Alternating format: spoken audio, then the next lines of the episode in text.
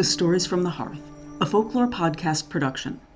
This is a free to enjoy, book at bedtime style podcast that features folklore tales from around the world, all narrated by our listeners. In this episode, we will be listening to How Thor and Loki Befooled Thrym the Giant, read by Al Seeger. Loki told another tale about Thor, about Thor and Thrym, a stupid giant who had cunning streaks in him. Loki and Thor had been in this giant's house. He had made a feast for them, and Thor had been unwatchful. Then, when they were far from Jotunheim, Thor missed Mjolnir, missed the hammer that was the defense of Asgard and the help of the gods. He could not remember how or where he had mislaid it. Loki's thoughts went to Thrym, that stupid giant who yet had cunning streaks in him. Thor, who had lost the hammer that he had sworn to never let out of his sight, did not know what to do. But Loki thought it would be worthwhile to see if Thrym knew anything about it. He went first to Asgard. He hurried across the Rainbow Bridge and past Heimdall without speaking to him. To none of the dwellers in Asgard whom he met did he dare relate the tidings of Thor's loss. He spoke to none until he came to Frigga's place. To Frigga he said, You must lend me your falcon dress until I fly to Thrym's dwelling to find out if he knows where Mjolnir is. If every feather was silver, I would give it to you to go on such an errand, Frigga said. So Loki put on the falcon dress and flew to Jotunheim and came near Thrym's dwelling. He found the giant upon a hillside, putting golden and silver collars upon the necks of his hounds. Loki, in the plumage of a falcon, perched on a rock above him, watching the giant with falcon eyes. And while he was there, he heard the giant speak boastful words. I put collars of silver and gold on you now, my hounds, he said. But soon we giants will have the gold of Asgard to deck our hounds and our steeds. Yea, even the necklace of Freya to put upon you, the best of my hounds, for Mjolnir, the defense of Asgard, is in Thrym's holding. Then Loki spoke to him. Yeah, we know that Mjolnir is in thy possession, O Thrym, said he. But know thou that the eyes of the watchful gods are upon thee. Ha! Loki shapeshifter, said Thrym. You are there. But all your watching will not help you find Mjolnir. I have buried Thor's hammer eight miles deep in the earth. Find it if you can.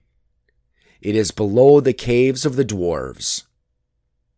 It is useless for us to search for Thor's hammer, said Loki. Eh, Thrym? It is useless for you to search for it, said the giant sulkingly. But what a recompense would you gain if you restored Thor's hammer to the dwellers of Asgard, Loki said. No, cunning Loki, I will never restore it, not for any recompense, said Thrym. Yet bethink thee, Thrym, said Loki. Is there naught in Asgard you would like to own? No treasure? No possession? Odin's ring or Frey's ship, Skidbladnir? No, no, said Thrym. Only one thing could the dwellers in Asgard offer me that I would take in exchange for Mjolnir, Thor's hammer. And what would that be, Thrym? said Loki, flying toward him. She whom many giants have striven to gain, Freya, for my wife, said Thrym.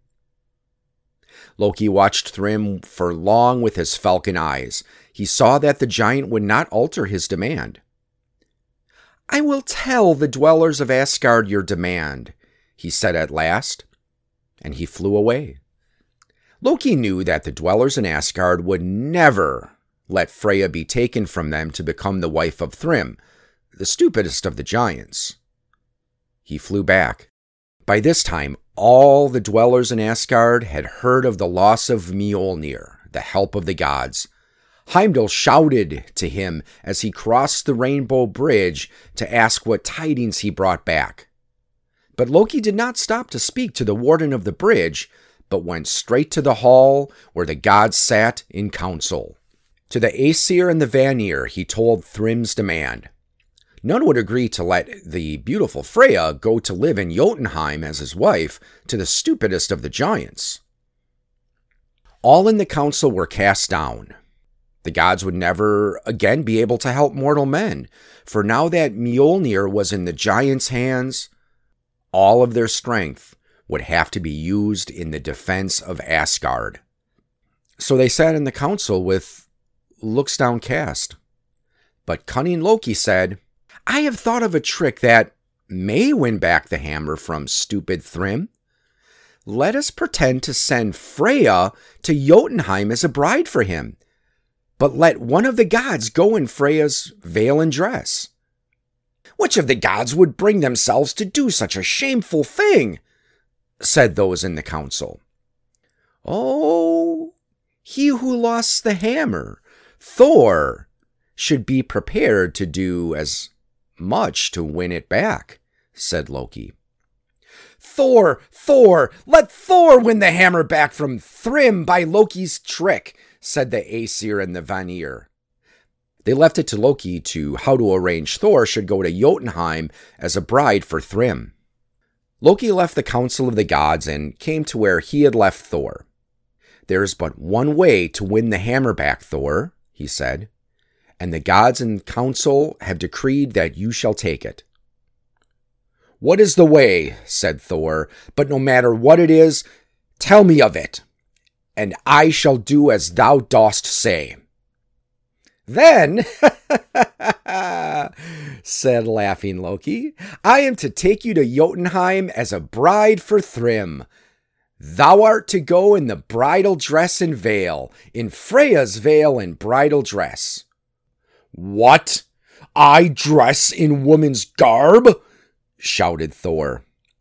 Yeah, Thor, and wear a veil over your head and a garland of flowers upon it. I I wear a garland of flowers? And rings upon thy fingers, and a bunch of housekeeper's key in thy griddle. Cease thy mockery, Loki, said Thor roughly, or I shall shake thee. It is no mockery. Thou wilt have to do this to win Mjolnir back for the defense of Asgard. Thrym will take no other recompense than Freya. I would mock him by bringing thee to him in Freya's dress and veil.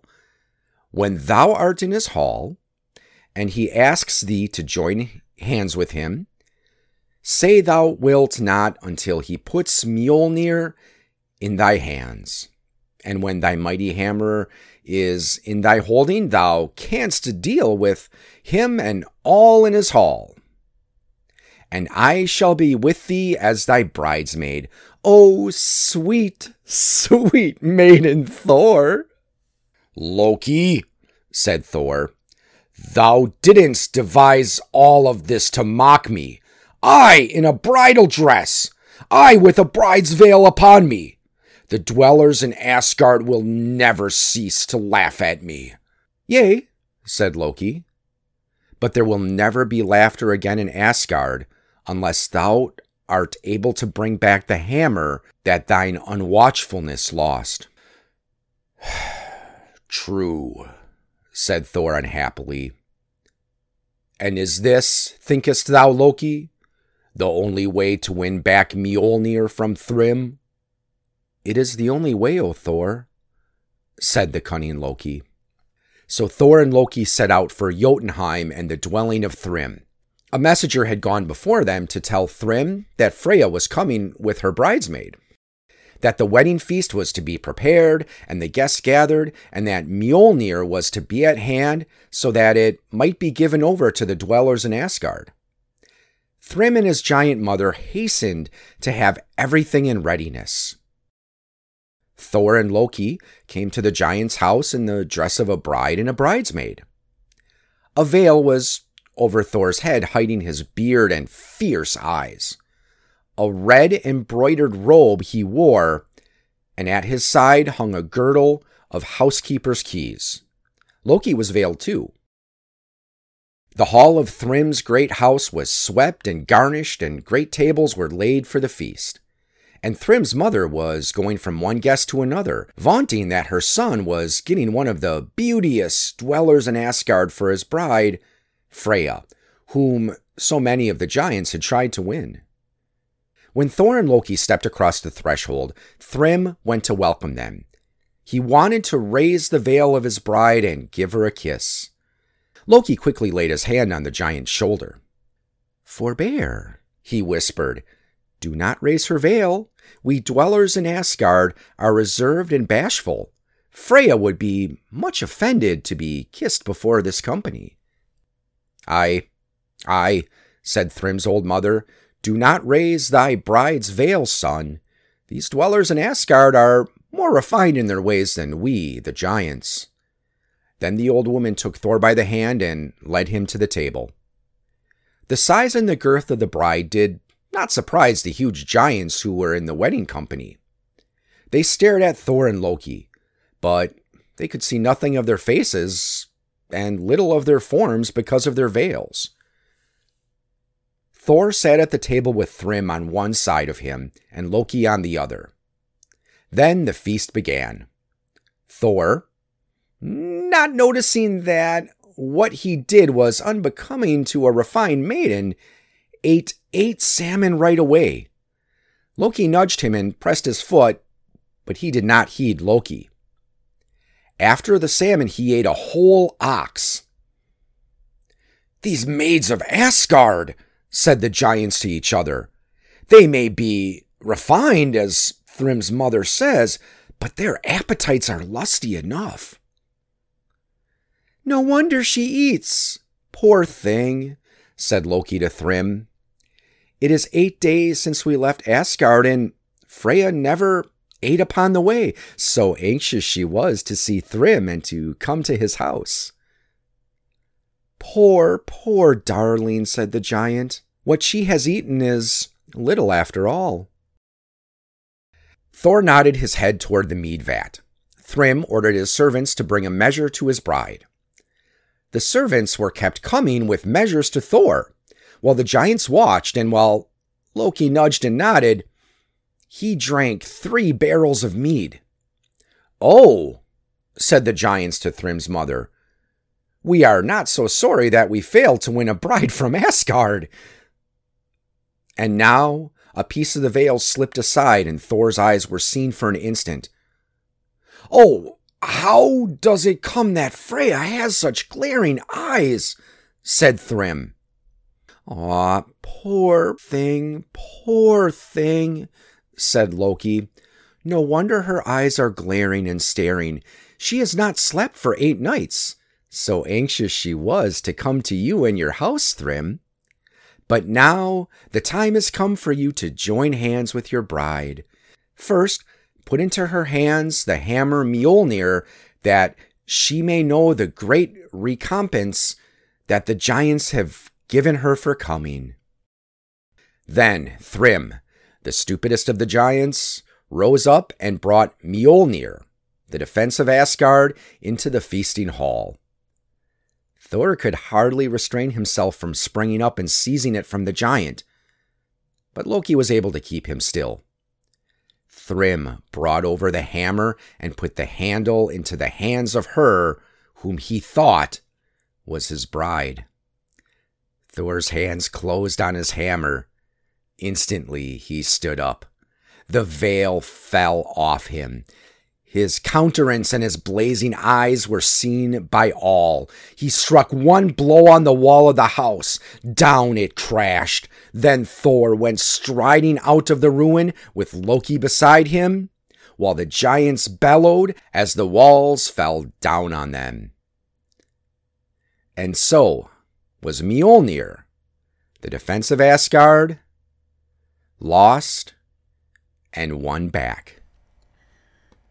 Thank you for joining us for How Thor and Loki Befooled Thrym the Giant. We hope you enjoyed it. Many thanks to our reader, Al Seeger. If you enjoyed this story and would like to help us make more, please consider making a very small contribution on our Ko-fi page at ko-fi.com slash the folklore podcast. If you're interested in narrating a story, please email us at folklorepodreaders at gmail.com. Stories from the Hearth is a production of the Folklore Podcast. For more details on the podcast and its work, please visit thefolklorepodcast.com.